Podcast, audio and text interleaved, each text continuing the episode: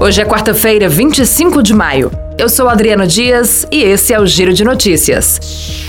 Campanhas publicitárias com linguagem adequada, busca ativa de quem não voltou aos postos de vacinação e maior divulgação do sucesso da imunização são algumas das estratégias recomendadas por pesquisadores para ampliar a adesão dos jovens adultos à dose de reforço contra a Covid-19. O último boletim do Observatório Covid-19 da Fundação Oswaldo Cruz mostrou que a cobertura da terceira dose fica abaixo de 40% entre os adultos com menos de 30 anos. Na faixa etária de 18 a 19 anos, o percentual chega a 25,2%. A baixa adesão contrasta com a cobertura de mais de 75% nas mesmas faixas etárias, quando é considerado apenas o ciclo primário da vacinação com duas doses ou dose única.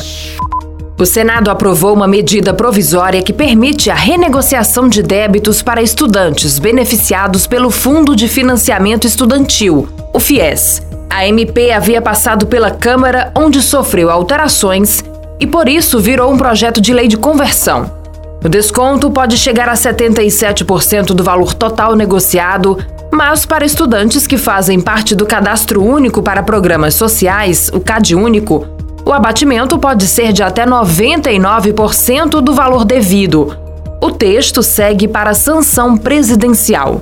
O desconto aprovado é oferecido aos estudantes que tenham formalizado a contratação de financiamento estudantil junto ao FIES até o segundo semestre de 2017 e que estejam com débitos vencidos e não pagos até a sua publicação.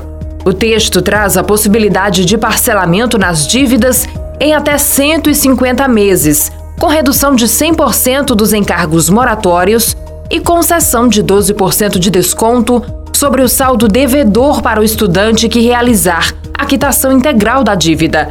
No caso de estudantes com mais de um ano de atraso, a proposta oferece um desconto de 99% da dívida consolidada para aqueles que estão no CAD único ou foram beneficiários do auxílio emergencial. Para os demais estudantes, esse desconto é de 77%. Essa foi uma das alterações dos parlamentares em relação à MP original. Antes da mudança, ela previa descontos de 92% para beneficiários do CAD único e de 86,5% para os demais.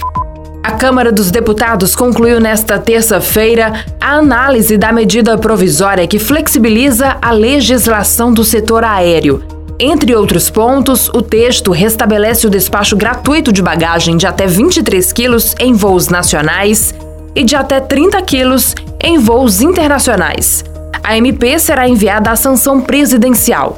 Nesta sessão, parlamentares aprovaram duas emendas propostas pelos senadores que tratam do registro de empresa estrangeira operadora de companhia aérea e a concessão de certificado de habilitação para praticantes de aerodesportos, como voo livre. A Câmara rejeitou, porém, o dispositivo que pretendia transferir a partir de 2023, do Fundo Aeroviário do Serviço Social do Transporte e ao Serviço Nacional de Aprendizagem do Transporte, parte dos recursos de contribuições de empresas do setor aéreo ao Serviço Social do Comércio, ao Serviço Social da Indústria e ao Serviço Nacional de Aprendizagem Industrial.